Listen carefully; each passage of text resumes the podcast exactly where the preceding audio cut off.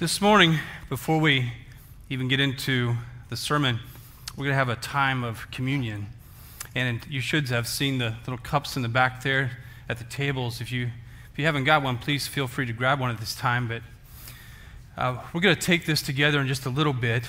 Um, we'd like to pause, though, you know, just to marvel at the fact that Jesus so long ago instituted, you know, this bread this, uh, this wine, this juice, uh, for the sake of us remembering exactly who He is and what He's done for us.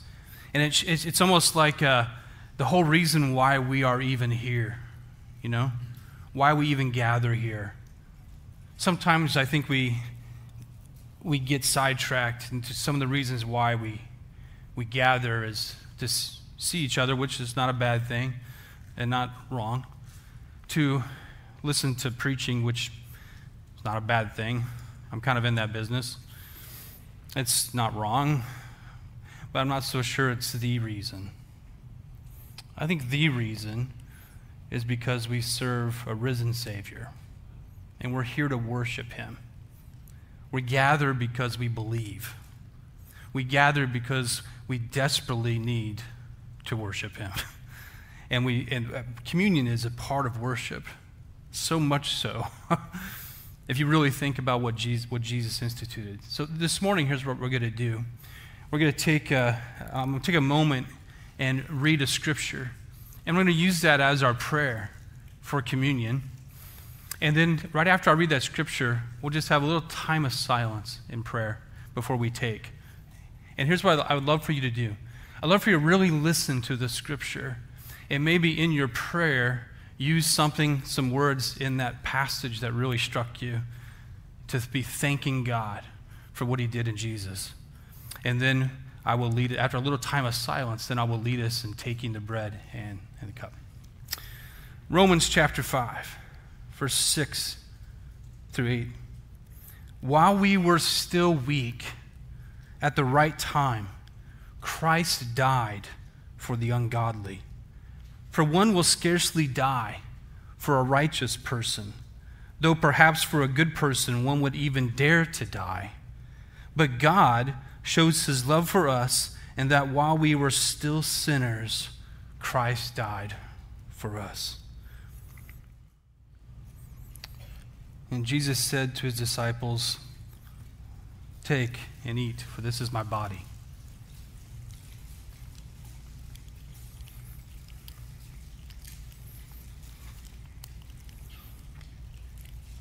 And take and drink of the cup, for this is my blood that is shed for you.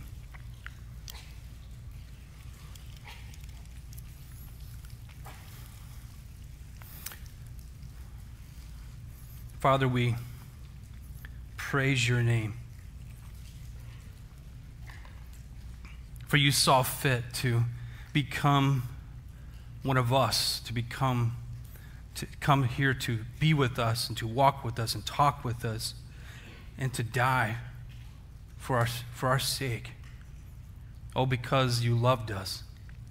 Father, help us to never, ever forget that's your pure motivation. Thank you for loving us. Thank you for giving us a second chance at life. It's in Jesus' name I pray. Amen.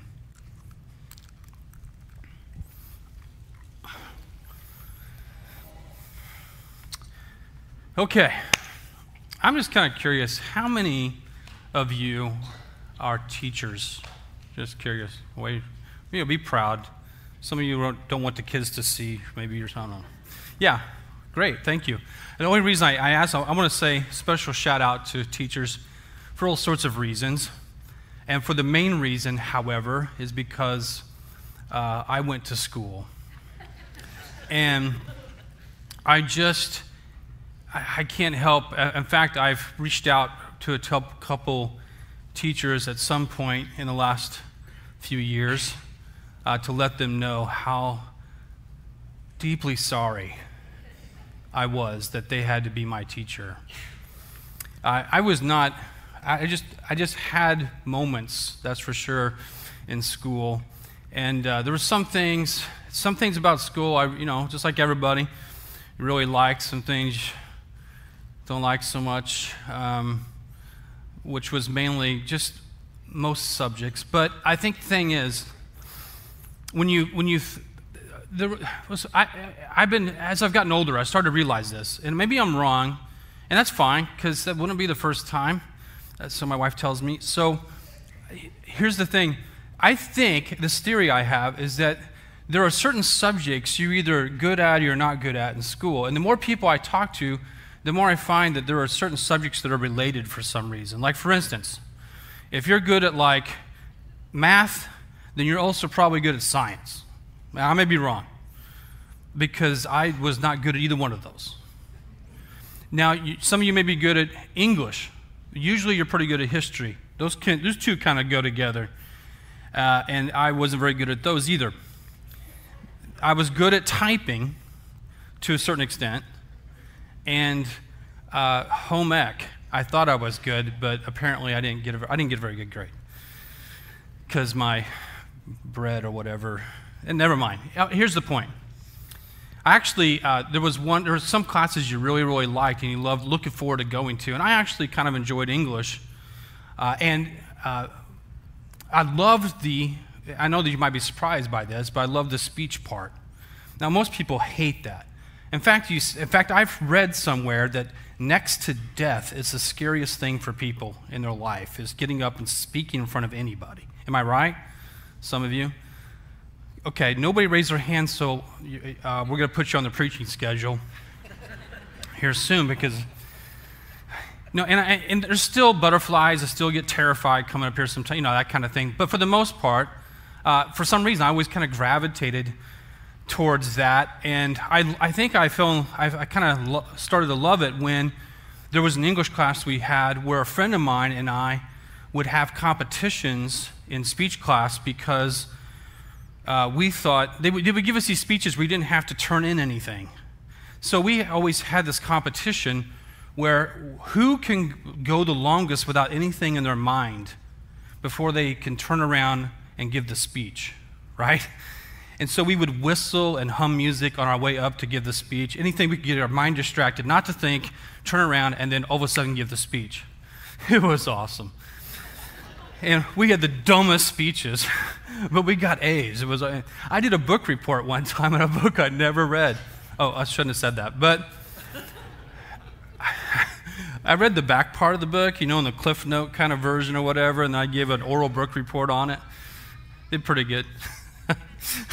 I never read it. Um, I just love that. I love. I didn't know anything about math. I mean, math was just. I'm just being honest. Math just was awful for me. I, I praise God for all the people who know math. Um, algebra. What does that even mean? Uh, when you start adding letters and stuff, it doesn't make sense to me. Like, and then geometry. What was that? I, I, I remember first time I was in geometry, hearing the word postulate. You remember this word? I thought it was a medicine. I mean, have you taken your postulate today? Because you might have this acute hypotenuse act up in your radius bone. That's where my mind is going. I just, I just could not get my mind around it. It just was not for me. I don't and it just, it just wasn't. Now I had, I'm just being honest. I had some things, you know, going on in my life when I was a kid, and it was just, school was just kind of tough in some ways when it came to it was, it was rough. Uh, but anyway, now what in the world does anything I just said have to do with this sermon this morning? Not much. We've been talking about prayer, but I want you to hang with me through this. But uh, we've been talking about prayer, and we, we're uh, in, a, in a week where we're going to talk about scripture prayer. And say, what, what is scripture prayer? Well, honestly, it's really. Uh, I'm hoping this is a very practical sermon for you because the way I look at scripture prayer is that if I'm a person who needs to pray, uh, which is everyone, then I there's sometimes, not about you, but I get in a in a rut. You know, I don't really know what to what to pray, uh, or I just it just isn't coming. You know. And so I, I, hope this is very practical for you to show you how to pray. But I want to talk to you first, before I get into that. I want to share a couple scriptures uh, that mean a lot to me because I, this, these, to me, these scriptures kind of reflect, if you will, a goal, at least that I have for you and for me. And, and let me go ahead, let's go ahead and read the first, first passage. It comes out of 2 Corinthians chapter 3, verse 3. And Paul, Paul is writing this to some friends. Uh, it's a letter, you know.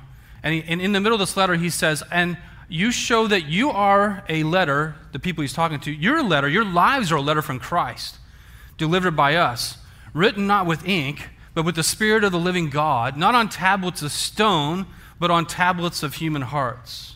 What do you think he was talking about with tablets? You know, Charlton Heston, right? Ten Commandments. I mean, that's, why, that's where my mind goes back. And that's exactly where he's going. And basically, what he's saying is the law of God, the Word of God, needs to be on your heart, not in a tablet. Now, he actually, I think, borrows this from a couple different Old Testament passages. Let me read those real quick. Let's go through it. Jeremiah 31 33. Oh, I got it behind me. I will put my law within them, and I will write it on their hearts, and I will be their God, and they shall be my people. I love this. I love this. God, from the very beginning, has never changed his mind. He wanted his people. You know, Paul tells us later on in the New Testament that we are his people. You know, we talk about the chosen nation, the Jews and the Israelites, go through the Old Testament. But now we are all Abraham's descendants, Paul says, because of Jesus. He's always wanted his people. And let's go on to the next passage. And this is Ezekiel 11, 19 through 20. I will give them one heart, a new spirit I will put within them. I will remove the heart of stone from their flesh and give them a heart of flesh uh, that they will may, may walk in my statutes and keep my rules and obey them, and they shall be my people, and I will be their God. Do you see anything about books there? Heart. You see, my prayer for us as a church, for you, for me, is that we might be people who know God. That we might be people who rely on the Holy Spirit and not on humans that we might be people who rely on the Word of God and not on the Word of man. You see, I don't know how many times the scripture talks about things like it says in James, You who lack wisdom, who should you ask? God. We got way too many Christians asking everybody else before God. I'm not saying good counsel is not in the Bible because it is. I'm not saying that there isn't something about us learning from each other, but what I am saying is that it seems to replace our relationship with God Almighty sometimes. And that's not the intention. Never should be. Now, let me move on to why should we use Scripture for prayer? There, is no, there isn't really a Scripture that says, hey, you better use Scripture for prayer. But I think there are times in life when we need to turn to people who had the Word of God written on their hearts. You know what I mean? And the Scripture, obviously, we believe is the inspired Word of God. And so there are times I need to turn to the Scripture to really learn how to pray. There are situations like this. What about when you, and I, here, here's, I'm going to tell you straight up before we uh, move on. I'm going to be hitting a lot of scriptures. Boom, boom, boom, boom, boom today. And I hope, hope these are things that are practical for you that you can write them down. But I'm, I am going somewhere with this. In the end, we're really going to hit something. But r- real quickly, I just want to say I think these, this is just helpful. It's been helpful to me in my life. That's all I can say. I'm just one guy sharing with, with you what has been helpful to me when it comes to times in my life when I desperately didn't know what to pray. And I had to turn to the scripture to find people who knew what to pray. Or, using the scripture to pray has just been such an advantage for me to get to know God Almighty, the inspired Word of God. All right, uh, when you feel alone, there are passages. Now, I want, I want to say also, this is not exclusive. In other words, I've picked a few passages that mean something to me that I wanted to share with you today of what this, of where I get some things for my prayer life I'm not going to be sharing everything, every scripture there is, that's for sure. There's way too much. But let me give you some special. When you feel alone, here are some passages I think will really help you in your prayers. Deuteronomy 31 8. These are great things to write down in your Bible or something. But when it is the Lord who goes before you, He will be with you, He will not leave you or forsake you. Do not fear or be dismayed. Wow, that's so, so encouraging to understand. Uh, what about Matthew uh, chapter 27, verse 20, where Jesus talks about the Great Commission go into the world, make disciples. And at the end, he says, I am with you always, even to the end of the age. It is so easy for us to forget that we are not alone. When you're going through the hardest of times, it's easy to think that you're the only one going through it. But it's not true. I love what Hebrews says. I don't have this on the screen. But Hebrews actually says that Jesus became like us in every way. He sympathizes with every weakness that we have. You know, I, I can't help but think the reason I even brought this up is because I think this is rampant in our lives. I think there are a lot of times we feel alone. And I think there are a lot of times the devil loves to use that time to make us feel sorry for ourselves to, to the point of where, where it paralyzes us to do nothing. And I'm trying to tell you that the truth is that your prayers need to be reminded as you pray to the Lord God Almighty that He has promised you He will always be with you that He has shown you in the person of Jesus that He know, understands every weakness that you have, that He's never left your side and never will.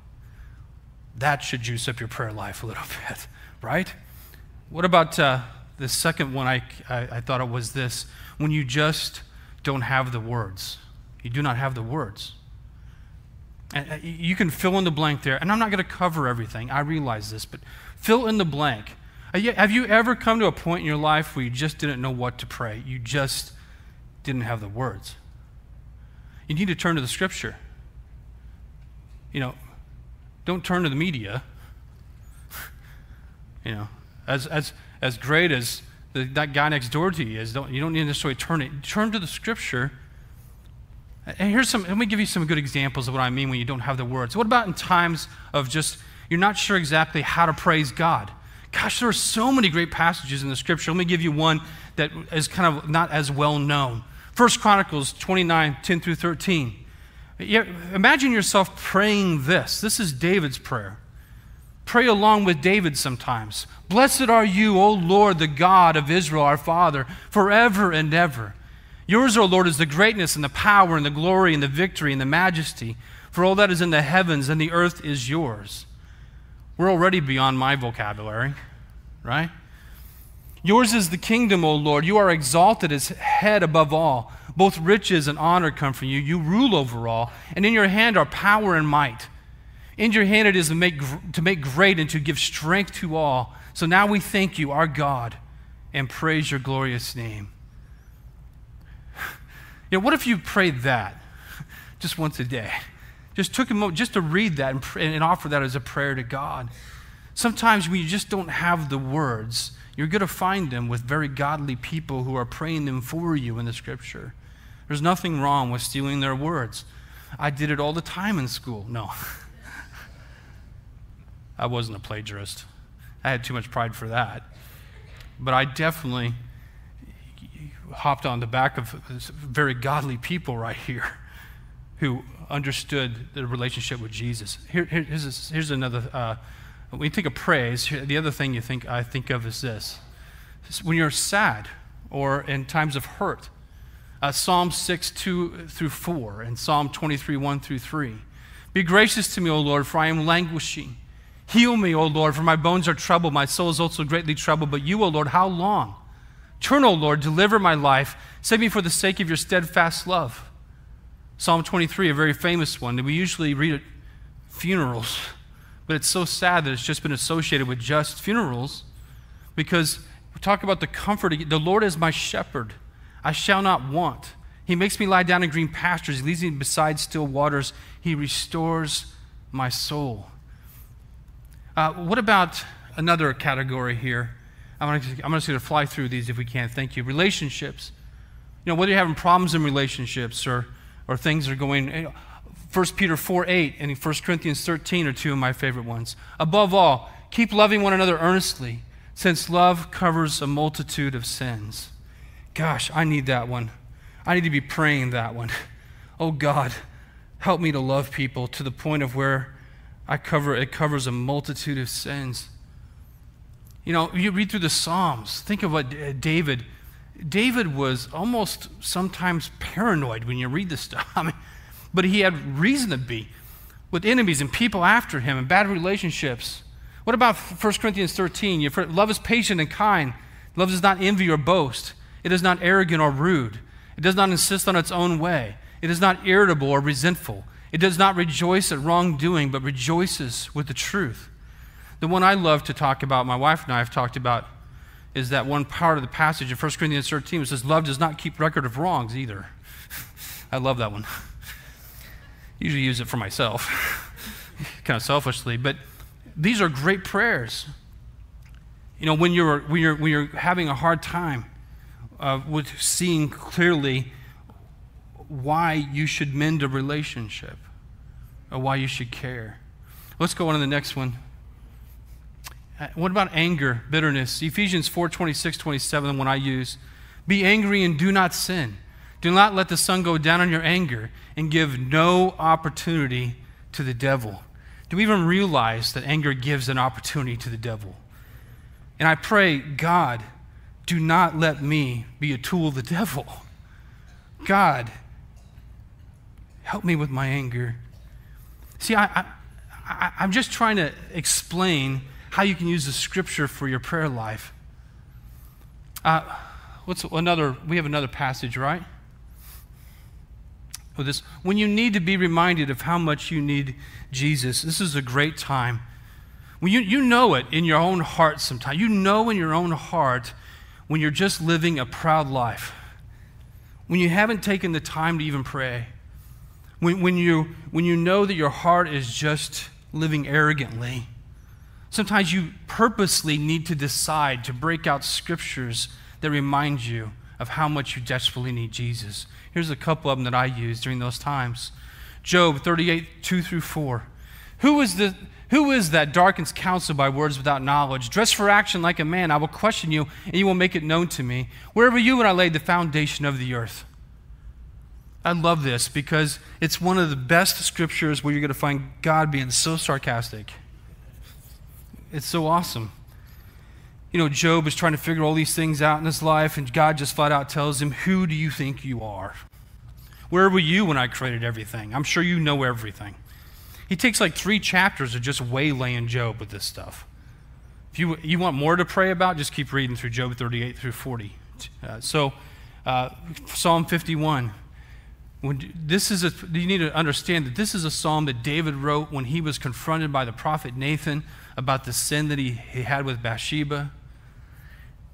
And Nathan kind of tells him this story about this, this, this guy who owned a, a bunch of sheep, you know, big shepherd, and the other guy had one. And the big shepherd took, stole the one and from the other guy. And David's like, I'm so mad. I'm going to make sure that guy is killed because of that crime. And he said, But that's you. You're that guy. You had everything, but you took that one, one woman from that one guy and had him murdered. God knows what happened. He knows you. And then David just falls apart. And this is something that he, part of a psalm that he read, that he wrote when he was falling apart. Create in me a clean heart, O God. Renew a right spirit within me. Cast me not away from your presence. Take not your Holy Spirit from me. Restore to me the joy of your salvation and uphold me with a willing spirit. I know this has been, these are really quick, but I, I would like us, if we can, just for a moment, how many times in your life do you really need to pray this? Because for me, it's just about daily. We need, we need to be reminded of who we are before God. And, and when that happens, it's like Peter on that boat when the fish started coming in, away from me, I'm a sinful man, Jesus.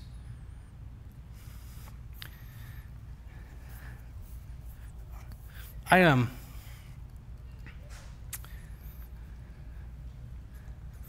I was in college. I had three years, three years of Bible college.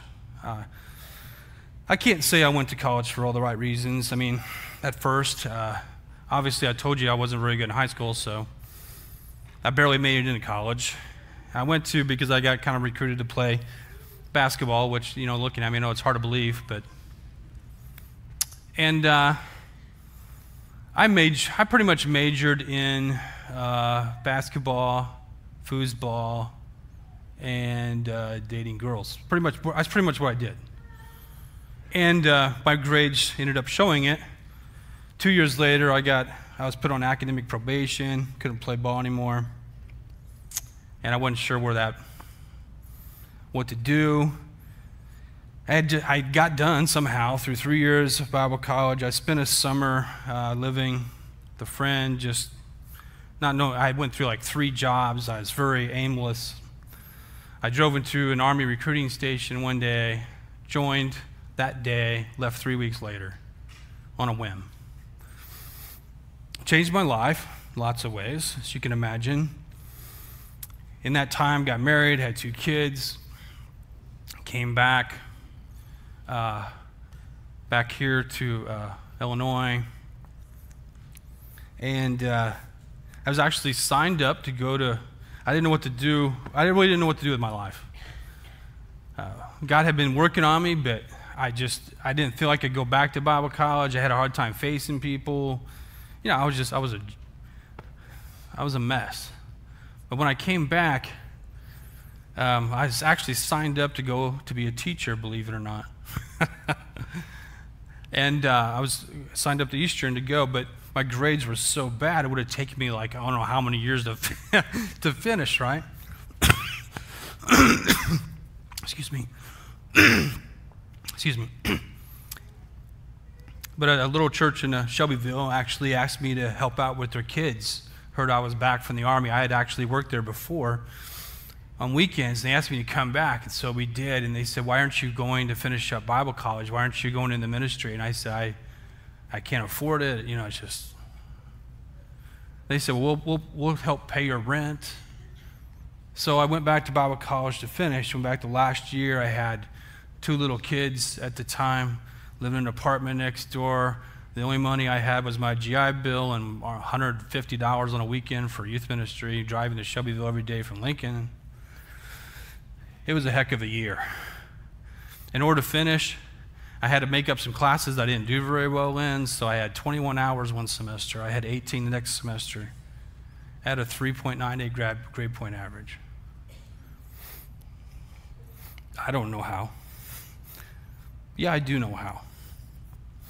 You see, what happened to me is that I started to care. It really is that simple. I want you to listen to me for a second. See, what happened in between times, the four years I spent in the military, I actually started to, to live and experience things that I had never experienced before. I started to meet people I've, you know, never met before. I started to have to figure out relationships and figure out how to be married and have kids. And, you know, I, I'm not trying to lecture you here. All I'm trying to say is this, is that when I came back to school, the only reason I did good at that point, to be honest, is because I cared. I cared because I knew that if I could just learn the Bible better, I could do better with my friend who I've been hurting for. I cared because I had a family that depended on me now. I cared because the eyes got off myself. And here's, here's what amazes me, and this is the absolute, this is just the absolute truth, in my opinion. We can preach and teach about prayer till we're blue in the face. We can give you all sorts of ideas and applications as a church, you know, whatever we can do to help. But the truth is, you won't pray until you care. You know, I that's the way it is in my life. It really is that simple. Until I really start to see how desperately I need Jesus, how desperately I need God. I just don't pray. And why would I? I've, I've got it out, see? Life's going okay, or it's, or, it's, or it's too busy, and, but I've got it under control. And the truth is, and you and I both know this, the truth is, we don't have anything under control. And tomorrow may be our last day. And we all know that, but yet we move on from day to day, because you're a lot like me, I'm guessing. We move on from day to day with the Bible that doesn't get read, and prayers that don't get said. Because we're just too busy.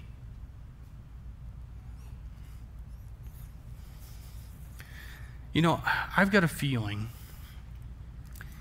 that some of you, God has been working on your heart and in your life. And again, we've been praying for this church. I know you have been praying. And, and, and this, maybe some of the things I'm going to say don't apply to you, and that's fine. Let it go. But if it does apply to you, some of you need to repent today. Some of us need to decide for ourselves today that Jesus needs to be a higher priority. That our, that our, that our prayers need to be real, that our prayers need to be said, that our prayers need to be lived. You See, the one thing I love about reading the scripture is I read about people who so passionately love God, who so passionately love Jesus. They didn't have it all together, they were so messed up, but so much like me. And so, what I'm asking you this morning, I'm going to ask you if you would to stand. And we don't, we don't do this all the time, we don't do this very often, all, all the time, but I, I, I want to ask you to stand. And before we close out today, if there is any of if, if there are any of you here this morning who God has already been speaking to. It's got, maybe has nothing to do with this message this morning. It's got nothing to do with what's happened even just this morning. Maybe it's something that's been piling on you for quite some time. And the Holy Spirit's been telling you, and God's been telling you, listen, you need to get your life right with me.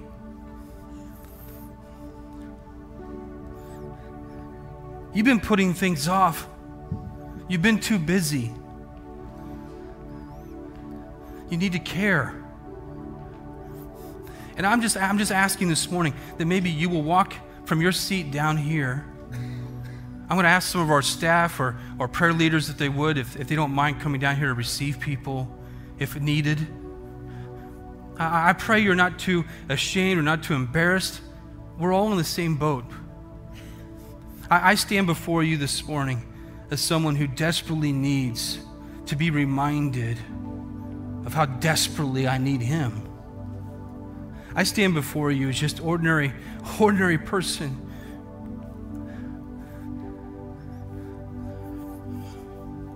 Do you realize how many others around you so desperately need you to change? How many people around you so desperately need your prayers to be real? How many other people are depending without them even realizing it on your prayer for them. We've been talking about that, and we want to live it. But if we're going to live it, first we have to care. So I'm just going to I'm, I'm, I'm just going to say one little prayer here. I'm going to ask after that prayer, after, as, as, we sing, if you need to come forward this morning, if you need to talk to somebody, if you need to just, or just kneel down here somewhere and get right before God right now and ask Him, ask Him to pour the Scripture into you. Ask Him to, to give you a desire in your heart for the Scripture. Ask Him to give you a desire in your heart because we are to desire Him. It's about being not just having these, these books of words, but these words being in us. And if that's if that's not you, but you want it to be you, come this morning. Father God, I pray right now in the name of Jesus, Father, that you will just speak to us. Speak to us all individually as we need to hear you. Father, there are people here right now who you've been working on for some time. Oh, Father, we just, we've been praying praying for, for us as a church, as, as a people, to start to depend upon the Holy Spirit and not on ourselves, to depend upon the Holy Spirit and not just the world. Oh, Father God, separate us, make us holy, make us right.